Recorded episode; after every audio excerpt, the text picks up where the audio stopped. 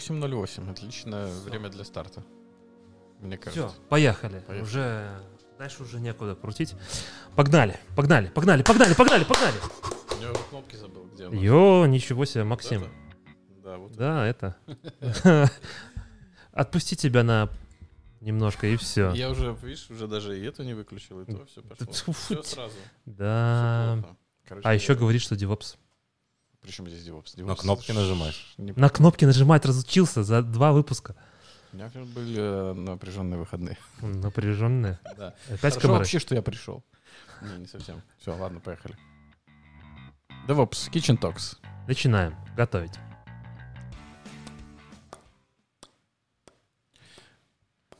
Ну, Какая-то рыб- рыбка завелась. Да, давайте посмотрим на эту рыбку покрупнее. Может, музло включи, пожалуйста. О, спасибо. Здравствуйте. Вечер добрый, в хату. Здрасте. Вы кто такой? А засмущался, ты как я Паш, зарделся. Паш. Ой, ой. Паша Писецкий. Это тот человек, который писал нам в комментариях Не раз. о том, что мы не раскрыли. Зачем же нужно идти в DevOps? Да. Да. Хочу Я напомнить считаю, о том, стыдно. что мы можем найти и позвать к ответу. По IP вычислили. По IP вычислили. А, вы можете ставить дизлайки. Они их считают. Мы все считает YouTube, мы просто наблюдаем. Да. И расстраиваются. Витька только что слезы вытирал. Ой, да ладно тебе. Ну, расскажи, кто Чё такой? пришел, да. Да. Че, кто пришел? Че пришел? Вас Позвали? Я очень долго просился. Меня Ну, все-таки позвали. Да, несколько раз просился в выпуск, чтобы мы его позвали, но вот тут решили таки позвать. Напросился. Я это пришел в, как это, в чужое место, как девелопер, девопс, в гости. Пришел. Паша уже Я у нас думал, Я переквалифицировался. я думал, на чужое полностью. место, в смысле, на Сашина пришел. парень в черном. Видишь, как это Это, Подготовился. это Саша на майке. снял у Саши бедо. Ну, Да. Саша, Паша, какая разница? А почему решил переквалифицироваться? А, Узковато стало в девопсе. Я понял, что я делаю одно и то же с проекта в проект. Плюс-минус. CM, CI. Плюс-минус одинаковый. А теперь? А теперь я за все отвечаю. Я- Так нет, подожди, Ты есть... девелоперы Да, перешел? или да, ты в project менеджеры Не-не-не, я, я как-то временно перешел в Project Manager, понял, что это ну нахер. Почему? вернулся назад. Слушай, ну мне не нравится на абстракции выше быть. Ну, типа, я хочу быть, э, понимать, что происходит технически. Ну, я-то вот как этот э, Хашимота. Вот я из тех же ребят, которые мне интересно вот там выше. Типа, им Ну, интересно из, из быть. тех ребят, кто организовал компанию, выпустил Вот. несколько крутых продуктов. Да, да, да. Да, да, и просто никто Стал не знает. с- да. сетево- За- сети- Зазнался и Но- пошел но на вы еще меня узнаете. и решил, типа, ну уже все, пойду в. Да. Так Ай. я, я так и не понял, чем ты занимаешься сейчас. Ну, я application архитектор. Ну, по сути, это такая смежная роль тем лида архитектора, то есть команда там небольшая, до 10 человек. Вот, есть один большой проект автоматизации промышленной, а ну, как это называется? Ну, типа, это конкурент САПа, по сути дела. Вот, то есть, которые вот production manufacturing линии, которые трекают, шлют IoT данные. Мы их собираем, собираем из SAP тоже данные. И за все это красиво Но если я правильно помню твои там немножко боли и страдания, ну, точнее, не более рассказа о проекте, то, чем ты сейчас занимаешься, я помню слова Terraform, много кода на Terraform, да. Kubernetes, Да. ажурчик. Ну, ну, это же одна часть этой всей истории. Но на самом деле прикол этого проекта в том, что у нас нет А, QA, Б, DevOps. То есть мы сами себе DevOps, сами себе QA. Ну, то есть это такой, типа вот true DevOps, когда мы как бы еще И у этого вас нет багов, и да? на- на- ну, баги есть, но... так у них и продакшена нет. А, это, все, это все у него в голове. Да. не, на самом деле прода еще нету, да. а я про что ну, говорю. это когда продукт девелопмент стандартный, типа у тебя есть какая-то фаза, когда ты активно девелопишь, потом выкатываешь. Вот. На самом деле у соседней команды, которая типа version 1.0, которая уже там конкретному заказчику деплоит на фабрике, типа этот продукт, у них там уже есть QA. Типа, а здесь это такая отбрачевающаяся штука, которая типа, ее надо отвязать от конкретной имплементации заказчика, то есть, которая под, под него была заточена, типа, и сделать из этого продуктизацию. Вот. А если все-таки вернуться шаг назад, еще до того, как ты работал в Епаме, я помню твой переход, там на одном из проектов, достаточно тоже больших, ты решил, типа, вот, надоело работать Да. с DevOps, и ты решил идти больше в дело. Ты говоришь о том, что от проекта проекта примерно одно и то же. Но в то же время, да, мы тут, по-моему, в прошлом или в позапрошлом выпуске Да, обсуждали, Всегда так говорим. Что На своем одном языке пишут, пишут и все. что как бы на самом деле, если посмотреть, то ну, ты сидишь и пилишь свою фичу. Или ты стал отвечать за весь проект, и поэтому Да. стало шире. Но Да, это не да. development. Интересно, development откуда... Это development. Ну, я код, код пишу сам. Ну, типа, Нет, ну подожди, ну DevOps тоже код пишет сам, да? ну да. Ну, Не, ну в смысле... это- шире в том плане то, что ты стал отвечать и за бизнес-реквайрменты, Да, да. реализацию этих бизнес-реквайрментов. Вот и... прям вот все. Это типа вот ты главный, как бы за отвечающий за ну, ну, типа тут- техническую составляющую вопроса, да? То есть есть Откуда появился опыт э, application архитектуры, если до этого код ты не писал? Не, я писал И- код. Я на самом деле вот после с, видите, с Флаксом, когда я работал, я ушел сразу, я четко сказал, я ухожу именно в development. Потом меня опять назад свернуло в DevOps. Я через DevOps зашел на большой аккаунт япамовский, и там внутри я уже эволюционировал в Team Lead и пошел уже там, уже 4 проекта, получается, в качестве Team Lead уже. И на чем ты писал? Ну, знаете, и пишу до сих пор. Я другого не умею. Лошара. А как же JavaScript? JavaScript я очень, да, я пытался много раз. Э, Я даже был же, когда демом э, на проекте вот с React Native, то есть там как бы надо было React немножко знать, чтобы как бы понимать, что происходит. Но мне прям... И сколько у тебя времени ушло на то, чтобы из девелопера получить архитекторские навыки и уйти в архитектуру? Слушай, тебя бросают в огонь, и ты получаешь навыки. Это примерно так происходит. Ну, то есть у меня три проекта было, по сути, где у меня были какие-то архитектурные задачи. То есть сначала первый проект, когда был, когда я ушел из DevOps, значит, это было так. Типа я прихожу, говорю, Саша, я ухожу. Типа он говорит, слушай, хочешь проект? И типа просто лид DevOps, типа сказал, типа, ну умеешь кодить там что-то? Я говорю, умею, там писал местные .NET тулы. И он типа, на.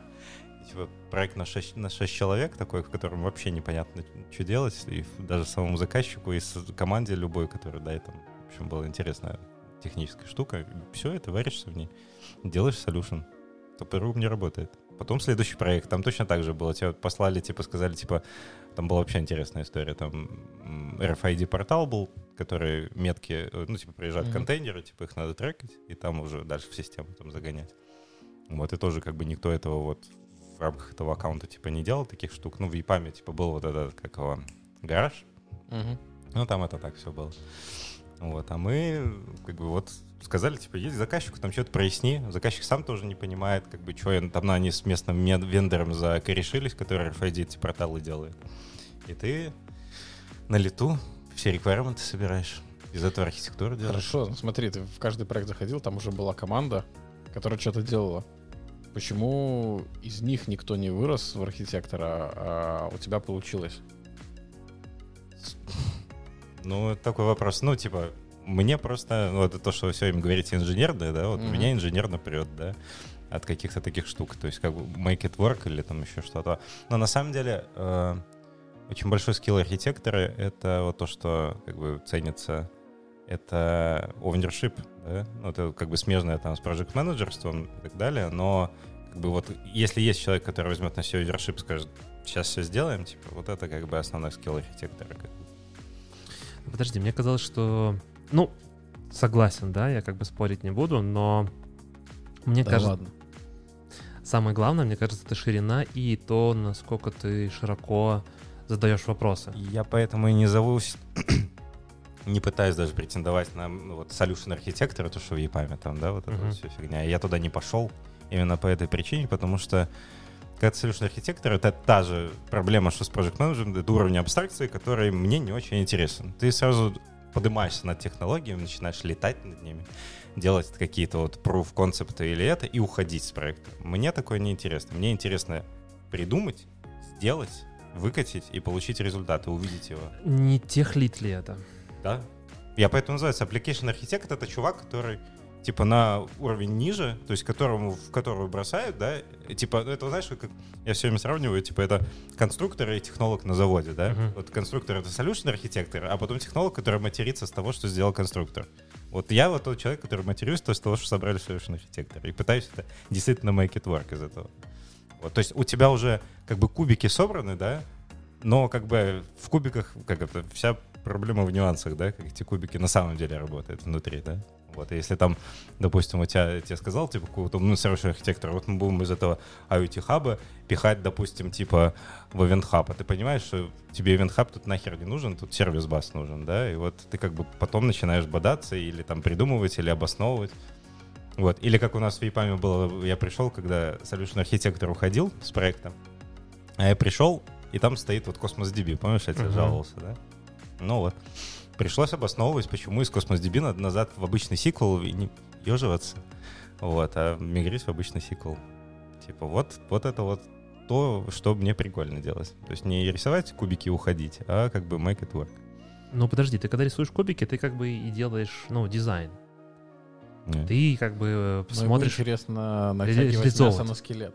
Ре- реализация больше. Да. Мгм. Ну, то есть у тебя есть, ну, я бы сказал так, это типа, почему архитекты, я типа себя считаю, да? Мгм. Потому что все-таки ширина она есть, да, и, и начинающаяся с девопсов ниточка, которой часто не хватает как бы у софтверных архитекторов, да? Мгм. Как бы плюс э, эта ширина еще размазана по именно вот клаудам, да, то есть у меня есть почти все три клауда, ну, GCP так немножко с Ты с AWS но- работал?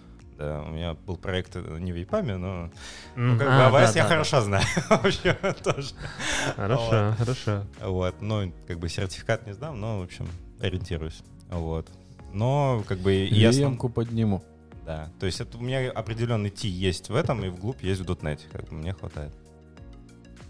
А скажи, пожалуйста, вот, э, ну вот с точки зрения для наших зрителей, да, если вдруг кто-то решит переквалифицироваться, ну, вдруг тоже в разработчике, с чего бы ты рекомендовал бы начинать?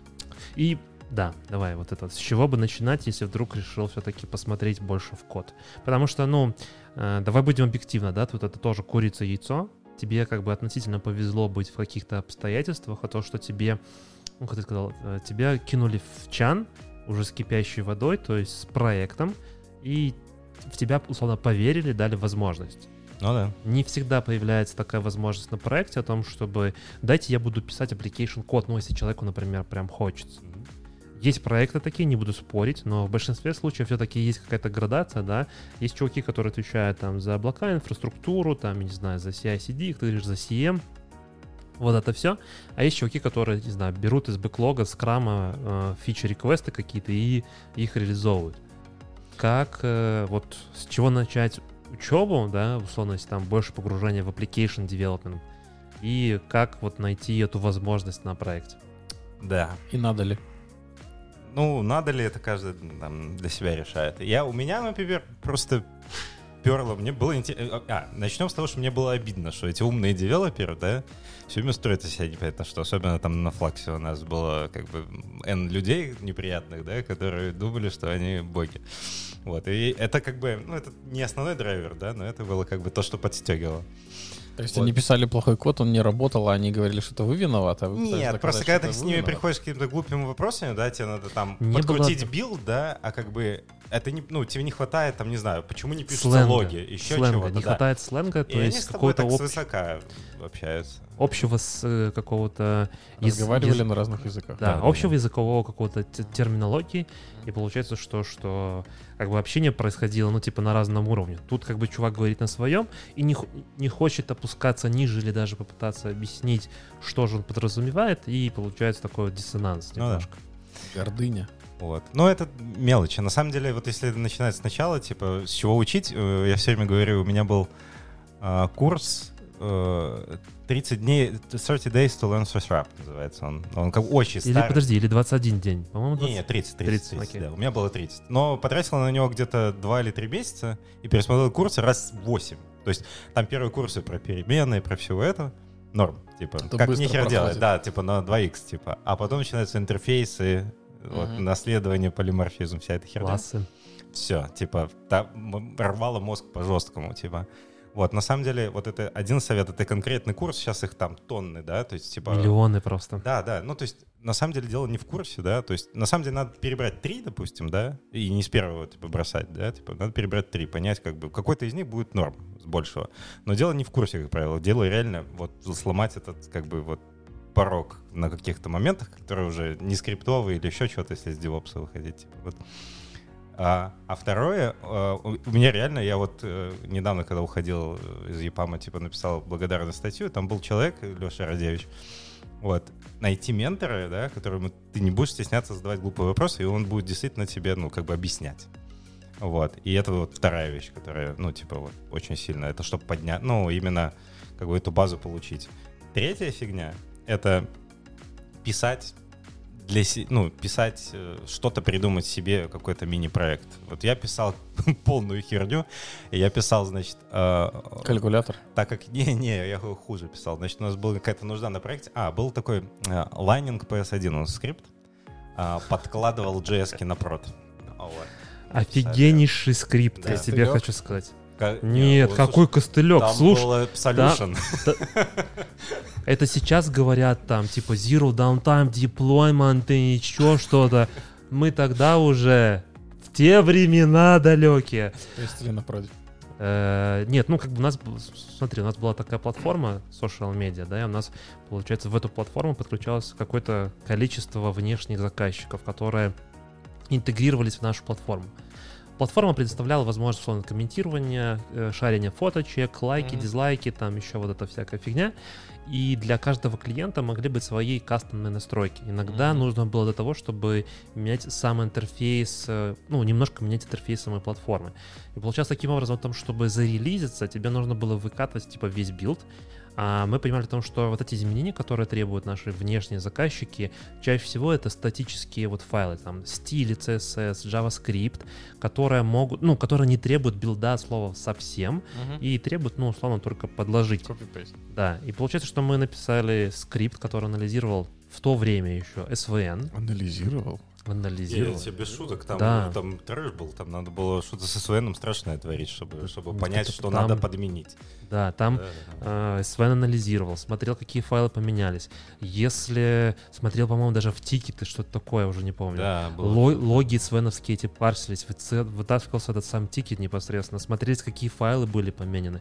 И если там все условия совпадают условно, потом оно брало там по путям, соответственно, у нас там много систем было, оно смотрело, по ну, поскольку у нас было SVN и ну, по сути, один репозиторий на все, на вот такое количество систем, а, смотрела, где, в какой подсистеме это лежит. В каждой подсистеме своя логика папочек, все раскидывалось, ну, короче, там... Solution, я Solution. Не, не имеешь, а а ты говоришь, откуда Application Architect Experience? Вот он. На чем было написано?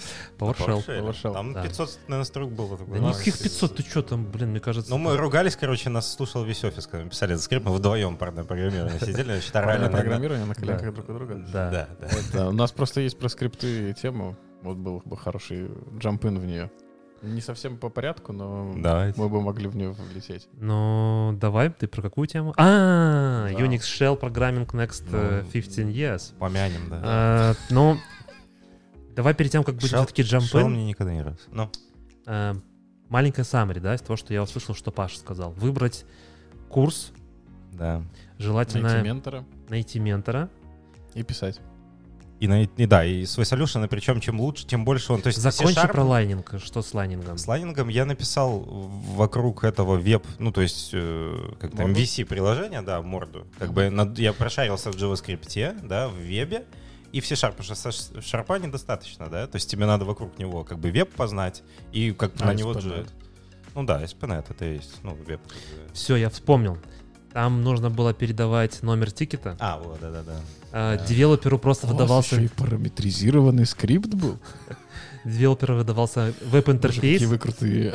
Который он закидывал, типа, тикет, по которому он работал, Да, да, да. анализировался комиты по этому тикету, смотрелись, какие файлы изменились, ну там, типа, ну, может быть, не один комит, а много комитов, собирались эти файлики. Если среди них только вот эти вот статические, типа JS, HTML. CSS, то оно, типа, вот этот fast, э, Билд пропускала, да, только fast, fast, да, fast Да. deployable такой вот, вплоть до прода. Ну, Это в сервис, это сервис. И это еще не это все Еще не все, подожди. Покажите Мы потом еще И- ходили в Акамай Ага. И ресетали кэш. и ресетали кэш, потому что это был статический контент.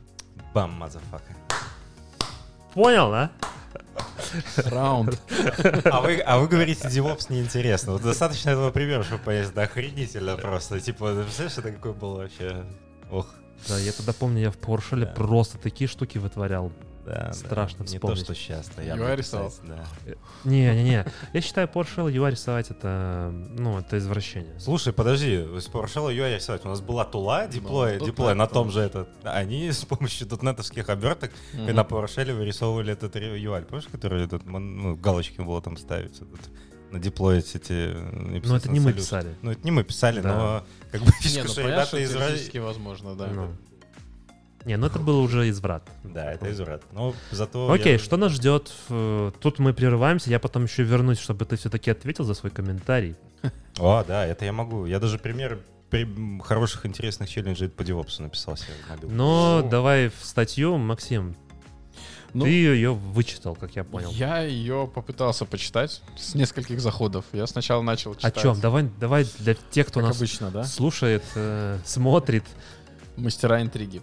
А, статья называется Unix Shell Programming Next 50 Years. Э, В ней автор пытается подвести какие-то итоги того, что произошло за 50 лет с Shell, и пытается спрогнозировать, что с ним будет дальше.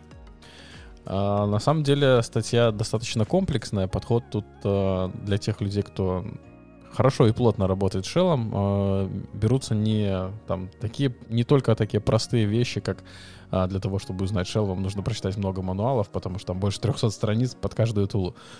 А, но и э, в- смотрят на архитектуру самого подхода работы Shell.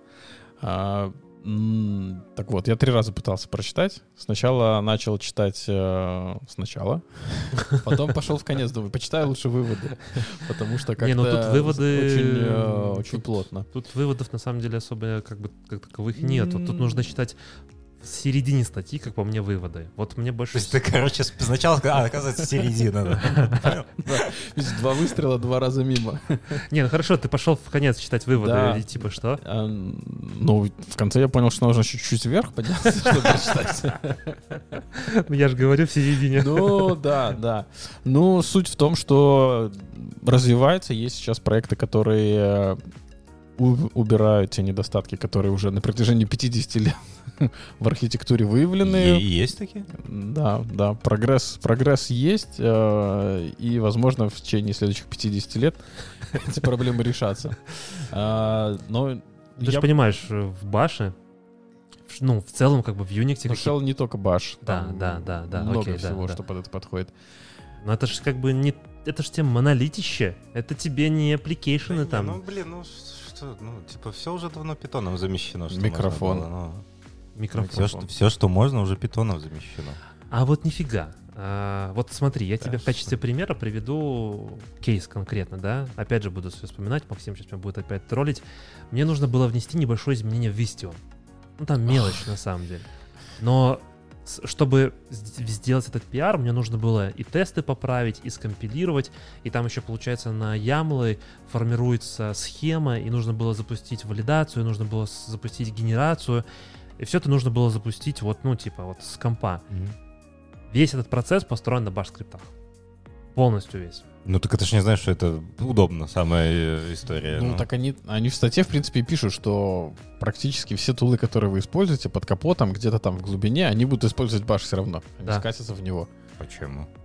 Ну, потому Ну, что потому это что- проще. Что, что проще? Проще Human, стал Python и потом запустить скрипт на Python. Они уже сейчас в любой этой VM на Амазоне так уже предустановлены. Ну. Это понятно, но, во-первых, у тебя питон как разных версий может быть. Какие-то вещи ты можешь использовать нестандартные. Во-вторых, вот А, качества а из из баша, плюсов- а из баша нестандартные тоже будешь использовать, да? Ну, типа, что такое нестандартные вещи? Это что?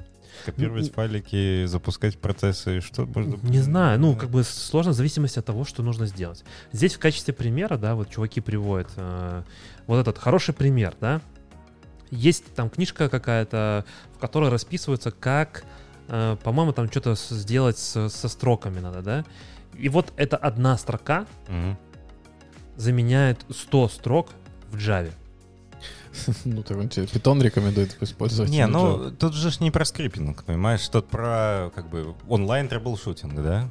Ну, то есть ты ж не будешь вот это же скриптовать, правильно? Ты, если захочешь заскриптовать вот такой парсинг, ты пойдешь и напишешь как бы тулу, которая парсит. И дело не в строчках же. Не, ну почему? Ты можешь это и заскриптовать.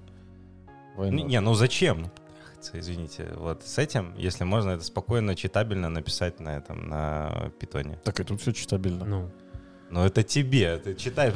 Давай жене это моей покажем сразу, что здесь а ты хочешь сказать, что если ты жене покажешь на питоне, она будет понимать? Да, да, да, да. Так в этом и суть, что ты типа читабельная и Don't нечитабельная. you. Да. Не, ну я не про жену, как бы, но вот про Джуна, да, который посадить, типа посадить его скрипт, почитать, как бы примерно. Ну, питон еще не читабельный по своим всяким импортам и так далее, но Мгм. как бы прошел, например, да, если вот для меня все-таки это просто показательная история. То есть по нему понятно, что делает скрипт часто. Потому что там команда для этого прям так написано. Get что-нибудь там, хрен пойми что. Ну, с PowerShell-то понятно. CMD там что не взлетел. Ну, потому что CMD это какой-то урезанный баш, по факту, если так разобраться. Не, ну, там, да, есть Там, мне кажется, свои нюансы, и еще то, что сам, ну, CMD сам по умолчанию это просто как бы ничто. Там все нужно ставить дополнительные инструменты, а поскольку в винде это крайне не стандартизировано, это просто дикий ад, поэтому оно не полетело. Баш, вот я тебе даю гарантию, баш не умрет никогда. Не, я не говорю про умрет. И я уверен, в том, что это все будет еще дальше развиваться. И я смотрю, как... Ну, смотри, если нужно что-то автоматизировать, там, условно, какой-то банально запустить билд или а, environment развернуть, ну, в плане там dev, например, да, ты используешь либо CMD, то, что есть стандартно, то, чего не установлено, еще что-то, даже тут банально Python, и там либо поставить и прочее. Ты ставишь э, bash, ну, в смысле, пишешь bash скрипт, запускаешь, и у тебя происходит магия. И так во всех больших проектах в том числе. То есть я Istio не просто так в качестве примера привел, а то, что это... Они могли бы на питоне это реализовать? Могли? Наверное. Но там анализы типа э, забери, пожалуйста, данные об архитектуре. Ну, потенциально, да, с каких-нибудь там переменных. Но в Bash это проще будет вытащить и понять.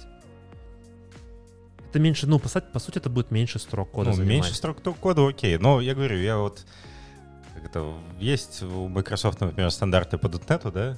Типа, и там примерно прописано, типа, не гонитесь за строчками кода, какими-то там символами, укорачивания и так далее, да? Типа. Нет, никто не... Ну, смотри, как бы просто, что э, мы сейчас же живем еще в эру контейнеров, да? А, даже в контейнеры не все тащат баш. А чтобы в контейнер еще притащить, например, какой-нибудь питон Ну, или еще что-то, то это, ну, это прям овер, как бы, оверхед. Ну, Поэтому, ну, если ты откроешь, по сути, весь э, свой докер-файл и все, скорее всего, внутри логика, если она какая-то есть, она будет на баше. Ну да, да, да, да. Ну, да. Поэтому пока не умрут контейнеры, баш не умрет. Тут они, кстати, про это тоже пишут, про configuration management, про докеры, про CI конфиги. И что все равно, вот, кстати, вот, э, вот прям открыто, вот смотрите. Docker файл, CI config, files, almost shell scripts. Я даже вспоминаю свои эти тоже CI, да? Тебе если что-то не хватает, херак ты сразу запускаешь баш. Ни в одном CI-инструменте, да, там туле, ни в GitLab CI, ни в Azure DevOps, ни в GitHub нету Python типа external script. Почему? Не, ну ты можешь запустить баш, а в нем запустить питон. Это если на, если на агенте стоит Python. Ну, тебе до да. этого Не, баша ну, нужно это- его поставить. Это основная причина, потому что предуставлен нет его. Ну вот, как бы... Ну ладно. Я Нет, ну на согласен. самом деле можно... Я с тобой согласен. Но если я буду собеседовать студента, допустим, если он придет и скажет, что я знаю питон, а другой, ну или и скажет, не, не знаю баш, такой, типа, погнали. Всё. Ну, типа, питон, норм. А баш нет? Не, ну, типа. Если тебе чувак сможет написать сортировку на баше, я тебе говорю, бери студента с, с bash 'ем. Если чувак напишет сортировку на... Нет, ну, конечно, если он просто кинет через пайплайн, напишет типа sort, не, это как бы не годится. А если какой-нибудь нормальный там с циклами, с проходами и прочее, тут точно, Он- он точно, точно, точно. точно бери да, чувака с bash 'ем. Так, чтобы он писал тебе на питоне. Потом. Да, потом придешь на проект, говоришь, напиши мне там, блин, а он думаешь, что на питоне напишет, он, блин, тебе выкатывает пол- на 5000 строк, да, блин. Не, он тебе это запускает питон, а в нем э, запуск саб-процесса в системе, и там баш. Окей, хорошо. Если посмотреть, там есть еще вторая статья. А, так, это не то, это не то. Вторая Так, статья про количество строчек как раз. количество строчек в скрипте. Могут ли существовать скрипты на баше на 4000 строк кода? Могут ли? Ну, могут, там конкретно ссылку приводят на какие-то э, загрузку э, драйверов в ядро Это мой ад. башевские. Это Но на самом деле доводилось ли кому-то из вас писать скрипты, не знаю, там больше, чем I don't know, 100, 100 строк кода. Слушай, ну, читать и не Кро- TD ну, понятно, ты на питон на- сразу пойдешь. Не, не, в смысле, не TD скрипты, у меня до сих пор шок, как бы, когда ты их открывала, как бы, у тебя что-то не запускается процесс какой-то в Linux, ты открываешь этот init скрипт, и все, и как бы теряешься, что там происходит. Ну, все, как бы, на самом деле, все, что в Linux построено, оно очень сильно завязано на баш.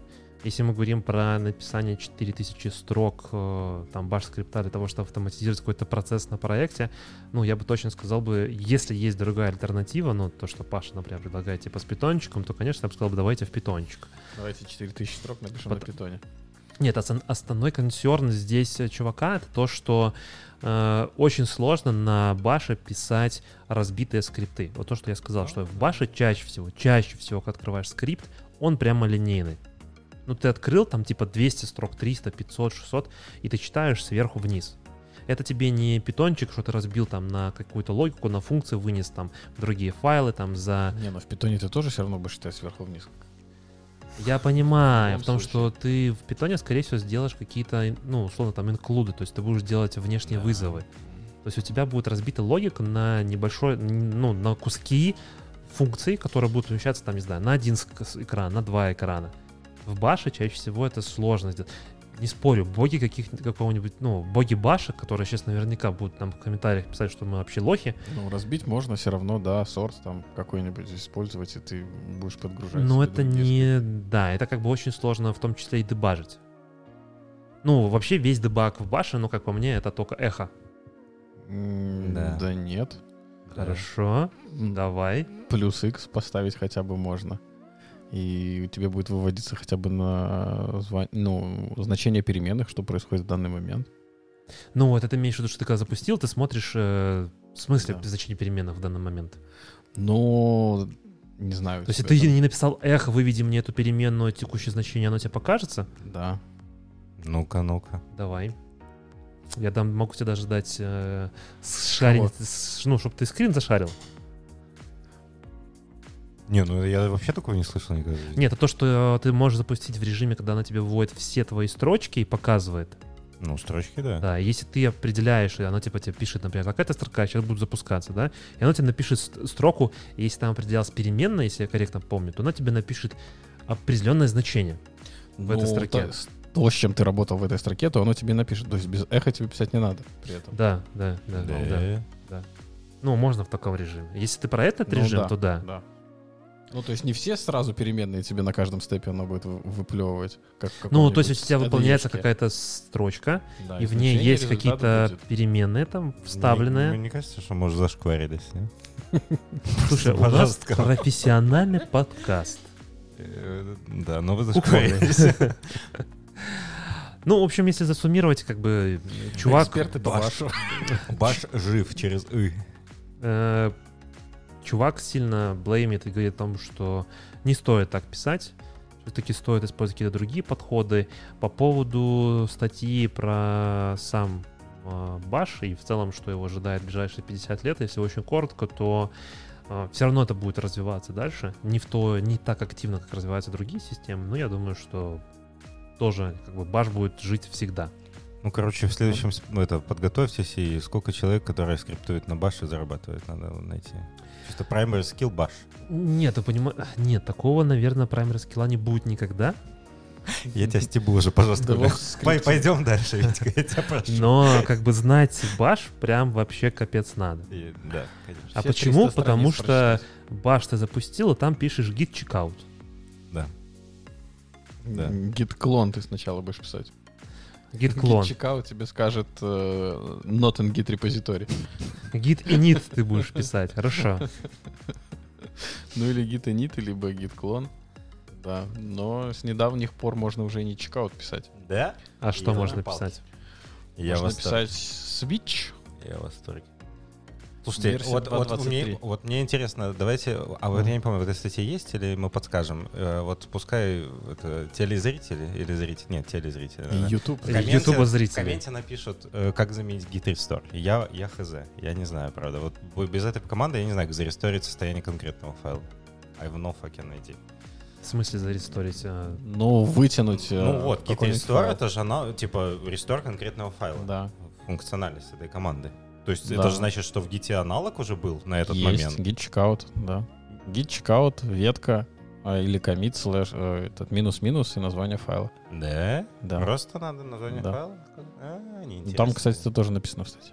Блин, ну я так по диагонали прочитал. Но рестор Вот, вот, вот, вот- смотри, видишь? Ну, вот видишь, я Да. хреновый девопс, поэтому пошел вот. А девелоперу как без гитом можно не Ну, работать. вот поэтому, понимаете, да, вот, вот такие потом девелоперы и пишут код, который потом нужно... Проектирует. Слушай, мне не надо ресторить файл, я с первого раза пишу хорошо. Да, да, да. А если тестируешь, то только на продакшене, да? Да, да. Все понятно. Если заказчик А еще и деплоишь по пятницам, небось. Э, Нет. Прям перед уходом из офиса. Ну, Я ж- я ж- я ж деплоит за меня. Я говорю, за деплойте, и ухожу. В пятницу вечером я закоммитил. Окей, э, закоммитил. давайте шаг назад, опять же, для наших э, слушателей и зрителей. Появил, я, как я понимаю, появился новый функционал в Гите. Ну, да, два Да. аляса, наверное, можно так сказать, появилось, Платный контент. Да, суть была в том, что в чекаут включено очень много функционала, и не всегда понятно, как это работает. Например, ты можешь перейти на... Ну, самое основное, что мы делаем, да, это переход по веткам. Да. Да, ты переходишь по веткам. Плюс ты можешь создать новые ветки, Мгм. Плюс ты можешь вытягивать файлы из комитов и из, а, из непосредственно самих веток каких-нибудь других. Можно чекаутить на конкретную версию комита. Да. Да, на ветку, на комит можно чекаутиться. Ну и, собственно, было непонятно, почему все это делается при помощи чекаута, да, как работает э, а, вытягивание одного файла и как работает э, переход на ветку. Мгм. А тут в статье описано, что если подумать э, и посмотреть, как э, строятся аргументы команды, если ты не задаешь никакой файл э, в конце, да, на какой ты хочешь чекаутиться, то по факту просто все файлы, которые были у тебя, подменятся на те, которые в исходной ветке, в которую ты переходишь, что в принципе логично. Но на самом деле не настолько очевидно, насколько хотелось бы. Поэтому вот ввели два, скажем так, алиаса. А, ну, может, они не алиасы по э, реализации на самом деле, но делают они то же самое, что можно делать с гид-чекаутом. То есть одна команда — это restore для восстановления файлов, в принципе, с простейшим синтаксисом. И А. я, я уже предвкушаю, как мир разделится на этих вот э, хипстеров, которые будут Git Restore использовать, и старых этих пацанов, Get которые Git Checkout, типа минус-минус. А, И вторая у нас э, git switch для того, чтобы по веткам перепрыгивать. И не только вот по веткам, Да, и на, по на, коммитам. на коммит. Да, это минус D, типа detached будет флаг. И для того, чтобы создать новую, да, а, минус C, наверное, видимо, create. Ну, тут хоть какие-то Логически. адекватные, да.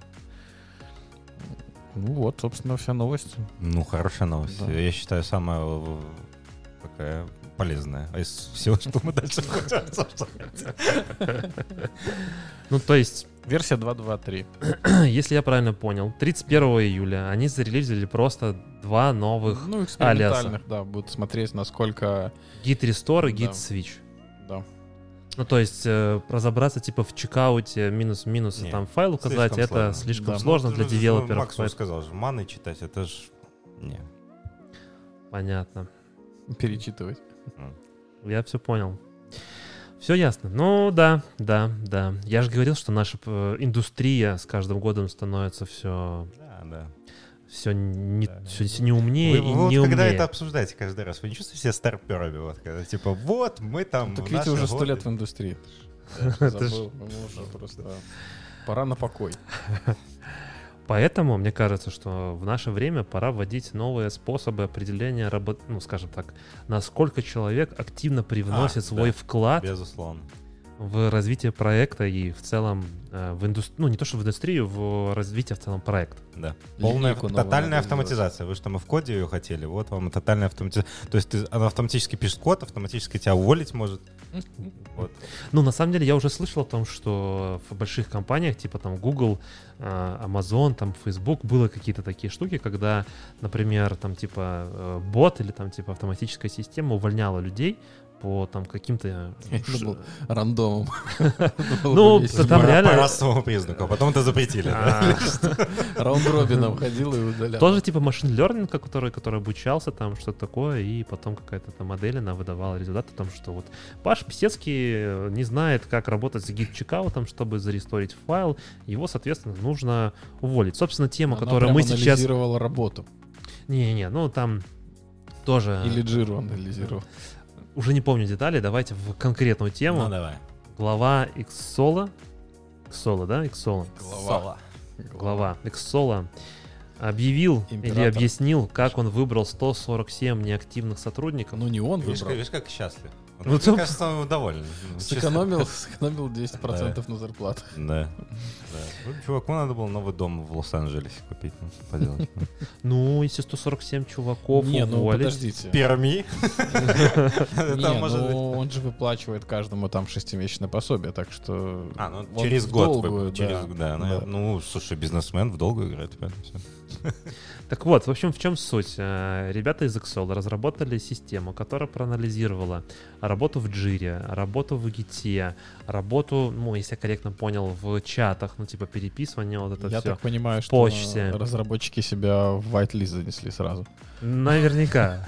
И после анализа всех этих, ну, условно, действий, э, всем тем, кто, ну, скажем так, не суперактивно показывал результат, пришло письмо о том, что «Привет, дорогой друг, Вы письмо покажите. Это ж трендец. Это, не- это это ж не письмо было, это извините. было сообщение в Твиттере, Ну, наверное. это- Не, ну просто еще фразирование это просто трендец. Это- Это Так, а у вас есть ссылка? Я что-то просто... Да там же в статье в, же. как- в одной из двух да, да, да, вот, ниже, ниже еще. А, Во, вот, во, во, во, это ж мракобесие какое-то. Ну, зачитывай ее.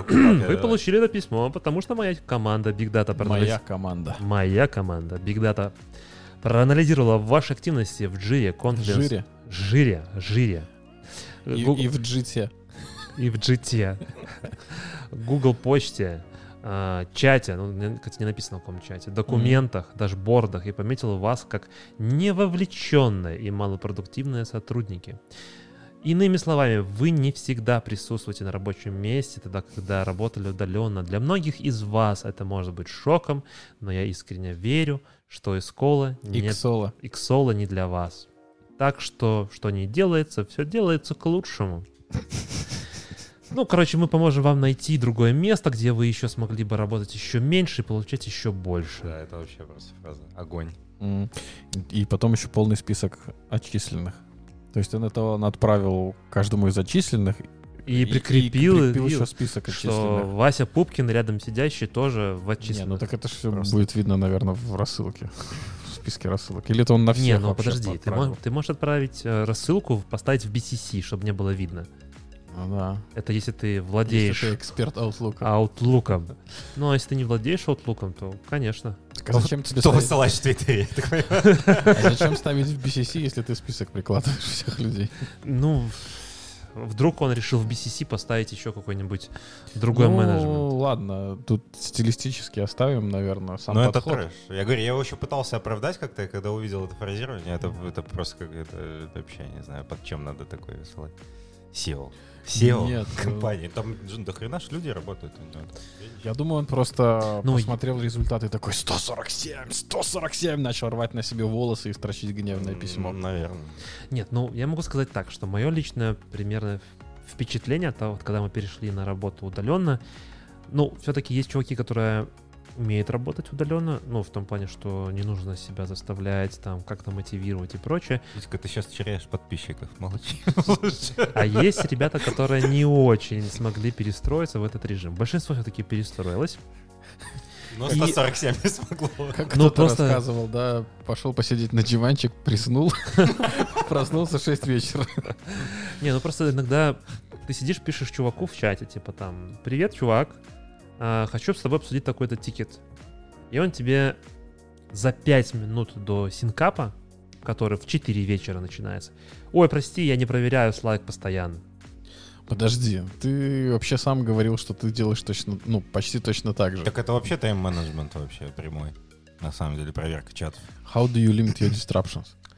Нет, подождите. Ну, как бы в наше время, когда мы говорим про удаленную работу, чат — это единственное средство, которое возможно Не, ну поддерживать... У тебя просто 4 монитора. На одно А. рабочее место 4 монитора. У тебя есть Три. где открыть Slack. А, да, 4, да, 4. Четыре. 4. Я такого не Есть видел. куда Slack закинуть. Не, ну come on, А, не, хлопцы. не, подожди, у тебя еще и главный экран. Смотрите, есть вот такая штука, да, раскрою вам секрет, да? Так, на. И вот здесь вот э, светится единичка, например, когда что-то нужно срочно прочитать. Ну, сейчас у меня Slack закрыт, Ну, так она же всегда уезжает вниз. Это я так настроил. Ну, да. Ну, Все, так ты и не считаешь, что ли? видно. Ты следующий. Сейчас проанализирует. Да, Не, ну слушай, есть, наверное, не перестроившиеся, но... Не, ну тут факт в том, что человек анализирует Confluence, чаты, это- почту, да, но не, анализи- не анализирует при этом реальную работу, которую люди делают. То есть, если Нет, ты под- много писал э, комментариев к тикетам, то ты молодец. А если ты всю фичу запилил и сделал так, чтобы она вышла в продакшн, то это мы считать не будем. А, так, Jira, Confluence, Google, а, чат, документы, дашборды. Да не, даже не Там даже в вчитывайся. статье это- написано было, что это мы при- не учитывали Гид? гид и, AD и работу с ADE. Не, ну это да бред, конечно. Ребят, да, да не, не в этом. Лидершип здесь вообще отвратительный, просто по вере де- лидершипа. То есть этого делать не надо начинать. Ну, типа... то есть Микроменеджмент. Если ты вот это что? начинаешь анализировать, у тебя вообще все ужасно. То есть ты не понимаешь, как неправильную структуру построил в своей компании, что у тебя нет визибилити через, через твою вертикаль людей, менеджеров и так далее, что ты вот таким занимаешься типа на своем уровне. Это, это жопа. Нет, ну подожди, я И считаю, что... еще по- и, и ну- плюс у него продуктовая компания. Я с тобой относительно не согласен. Можно проанализировать это все. Но какие-то выводы из этого, ну, стоит сделать. Ну, например, да, там э, будут разные чуваки. Один чувак, не знаю, там э, зафигачил там какое-то количество комитов. Можно, если это Big Data и ML нормально, то можно было даже эти комиты пропустить, да. То есть не то, что там типа баг-фикс и да, добавил строчку, удалил, там комментарий писал, да. А, связать это с тем, какие тикеты ты делаешь. В тикеты, например, добавить вес их или еще что-то. И сделать какой-то комплексный анализ. А здесь, ну, ощущение того, что, ну, вот Макс абсолютно правильно Понимаешь, ты заметил. говоришь, как? А зачем? А, Зачем? вот оби- ответь мне на вопрос, скейлинг. зачем? Скейлинг. Что скейлинг? Ну, То он есть сказал... эта модель будет скейлиться, и ты можешь еще 200 сотрудников нанять вот на этой модели, и они будут все мотивированы, да? Нет, нет, Я нет. думаю, желающих сразу много после этого анонса Ну перейти какой туда, в контору. скейлинг чего? Контроля за людьми. Skynet. Говорят, Ребятки, если Витька будет мутить свой стартап, идите ко мне. Не. Лучше со мной в аутсорсе, тихо, спокойно, нормальный тимлид. Вон, сегодня Ну, человек так плохо себя понимаю, чувствовал, что- домой отпустил. Так а вот, Вот как раз таки я хотел вот в комментариях, то, что я написал к этой статье себе Ты там... написал комментарий? А, Ну, ясно, в- отдельно. Я думал, пошел на Хабр написал Ну, здесь был. Витя написал. что это точно не ждет аутсорс. Почему? Вон ЕПАМ ругали, пока они трекинг не сняли за Anywhere. Так это наоборот... Много кто так делает. Нет, подожди. Ну, тут проблема в том, что люди А. с переходом на удаленку стало их тяжело трекать. Да. Когда ты был в офисе, то тебя как Немножко бы нет, нет, подожди, можно подожди, было подожди, видеть. подожди, подожди. Дайте, дайте мне сказать. Давайте. Есть продуктовая компания, да, Xolo. у него есть какая-то вертикаль, да, то есть если он говорит, что он увольняет там 150 человек, это 10% от общей массы, значит у него полторы тысячи сотрудников. Даже если мы бьем команды там по модели Амазона, там типа две пиццы, чтобы накормить всю команду, это типа две пиццы, внутри этой команды все равно могут быть, ну, скажем так, не самые производительные люди. И PM, DM или там тех лид, стоящий во главе этой маленькой команды, а поскольку чаще всего команды, ну, вообще, по идее, это должна быть скрам-команда, которая самоорганизующаяся, э, как бы менеджмента может быть не, ну, как такового не быть. Особенно если не построена ресурсная модель Неправда. связи, репортинга и так далее. Неправда. Фидбэк должна модель быть построена. Вот. Что должно быть построено, что должно работать. Фидбэк модель, которая может скейлиться. Фид- Как часто ты пишешь фидбэки людям? Вот, это уже другой вопрос. Ну, типа, не, ну, смотри, как бы 150, проблема с 150 человеком не за раз вот так вот рождается, понимаешь? Это значит, что фидбэки не давали вообще. Ну, типа, если ты достаточно его писать один раз в год, чтобы такой проблемы не случилось. Ну, я бы с тобой поспорил бы, и мне кажется, что Ну, это да, место, тоже вопросы есть. э, вот то, что он сделал, это, конечно, прям хайп-хайп, вообще вопросов нету, да? Ну, но- это анти... с Ну, антипиаром. Ну да, с антипиаром. Там сразу же уже пошли эти пошли у HR, типа мы ждем э, тех, кто плохо работал в Excel в своих компаниях. Ну, тогда Райфайзен, и еще какая-то а, Альфа-банк, по-моему. э, Сразу им, типа, давайте к нам. Было же. Ну, так он же там написал, что мы поможем вам найти другое место, где вы сможете Не заработать. надо им помогать. рекламой он уже и помог, по-моему. Но мы еще забыли, наверное, основные мотиваторы его, да, то, что компания не росла, там какой-то не было 40% роста. А вот вы посмотрите потом интервью, вот если вы приотачите к этому или там зрителю. Э, Мгм. Он про эти 40% рассказывал в этом интервью 4 года назад, ой, 4 года, 4 месяца назад. Э, И на вопрос интервьюера, почему 40, он говорит, потому что 40. Ну, типа, то есть он сказал, ну, как бы вот, это ни много, ни мало, типа, ну, вот я так решил, 40%. То есть а эта цифра, она как бы, он, он даже, у него аж из нет воздуха. он не на этом, не на рынке, не на бирже, да, то есть он не это, ну, никем не пушается. А то вот есть он придумал Он просто цифру, хочет расти на стала 40% каждый вниз, год. И он решил обрезать людей таким тупорылым, извините, способом, да, обрежете потом. Вот, ну, типа, просто это ужасный пример лидершипа. Мне еще понравилась вот здесь формулировка. Основатель Ex- Exola назвал основную причину увольнения. Компания перестала показывать 40% рост. Дальше, точка. Чтобы компенсировать подобное отставание, в компании решили убрать 10% сотрудников с наименьшими зарплатами. Я задаюсь вопросом. 40% рост чего? А, не, не, подожди, я задаюсь вопросом. А может они ничего не анализировали? Просто Может посмотрели, быть, да. может посмотрели, у кого там меньшие зарплаты, только не понимаю, почему меньше зарплаты. Может наоборот нужно было увольнять самых дорогих? Так там даже ж написано, что под под э, увольнение попали люди, которые работают на кухне, доставщики, Да-да. то есть даже не вообще, которые в джире, в принципе, ничего не должны были писать. Ну норм, ну что, хорошо. короче, ладно, давайте дальше, потому что это тут нечего обсуждать. Не, ну по-моему вообще. Я думаю, они когда увидели это сообщение, да, что вы ничего не писали в джире, в почте, вообще охренели. Пускай он лучше напишет это через неделю. Да я пошутил, ребята. Хоть и как-то спасет. Хайпанул. Окей, хорошо. Погнали дальше. Отношение к людям, продолжаем тематику. Да. И как тяжело работать в разных компаниях. Э, Паша, скажи, пожалуйста, тебе в ЕПАМе было тяжело работать? Вот а, прекрасный пример, как бы, когда нельзя пример конкретного человека, в том числе то интервью, которое мы сейчас обсудим, нельзя экстраполировать на всю большую компанию. То есть у меня было два проекта, на которых я вообще бернаут в прямом, переносном любом смысле. Это зависит от проекта. И Коронная фраза из пре- предыдущего ролика про студентов. Все зависит от проекта. Да. Не, ну, это правда. То есть проект — это мини-мир, да? Вот то, что вот как раз компания, она призвана вокруг тебя сформировать атмосферу, когда ты имеешь там выбор, возможность как-то донести чего-то, если тебе плохо. Это другой вопрос. Вот, поэтому в EPAM в этом плане было все очень хорошо. Вот. А проектов было разные, и заказчики были разные. Но это зависит, не зависит от, компании очень сильно. Ну, на самом деле, зависит от компании, потому что есть компании, которые берут любые проекты, да, а есть, которые как бы понимают. адекватность. Ну, Давай ты тут ещё- новость предложил, расскажи. Да, ну, не новость, да. точнее, это просто запись Целое интервью. интервью, да. Ш- Чем тебя зацепило, почему ты решил подсветить? А, ну, зацепил я, предложил ее, потому что как-то Витька с уверенностью говорил, что технари зарабатывают меньше TPM, ну, project менеджеров, да, то есть там я говорю technical project manager TPM, то, что там в Амазоне и в Фейсбуке типа есть. Вот, и там это абсолютно развеивается, как бы, этот миф, что... Ну, изначально он там говорит, что, типа, если вы перейдете с тех лида на TPM, то на первом левеле вы можете получать меньше, но в дальнейшем вы будете получать Ну, больше. то есть, да, то есть к- понятно, что там какие-то associate там и так далее, это как бы друг- другая каста, как бы когда ты уходишь на уровень, ну, там, TPM, который рулит там несколькими командами, допустим, то, что как бы вполне реально любому человеку сделать, это не какие-то там единороги, то там как бы зарплата сразу выше. Нет, э, вообще в интервью он прям так и говорит о том, что TPM а, получают меньше инженеров. В какой конкретной компании? Давайте. Не, и в Амазоне он тоже говорил, что он получал Да. больше, больше инженеров.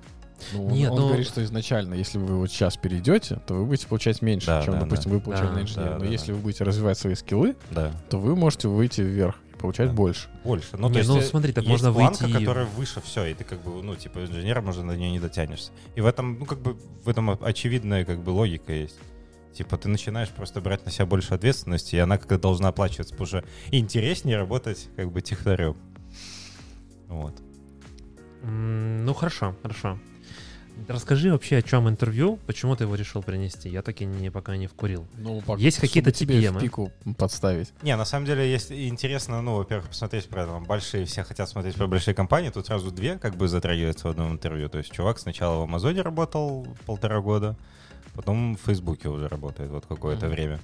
Вот, вообще чувак сам по себе интересный. Он там еще, ну, я уже не буду, я не помню, какие он конкретные типы приводил, как повысить свою ЗПшку. Это всем вот интересно всегда, когда у тебя есть торг уже, когда тебе сделали офер, как поднимает свою зарплату, он сказал, что поднял свою зарплату на 40%. Ну, там, от TPM-ской зарплаты, наверное, там, не знаю, Ты имеешь в виду, когда на сто, да. он прошел интервью, ему что-то предложили, Да, и он да. от того, что им предложили, и дальше на 40 он начал он- раскручивать, то есть у него был специально консультант, как он говорил, который ему помог как бы, ну то есть вот то, что все, все эти опции, типа консультант. акции, там еще что-то, еще что-то, типа разные всякие штуки, вот, и как бы вот он себе нарастил еще на 40% зарплату.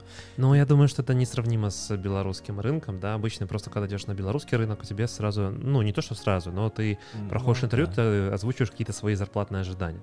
Мало кто из белорусских компаний готова тебе платить тот комплекс, э, с- скажем так, compensation пакета годового, то, как это делается в больших компаниях и там, ну, типа на Западе.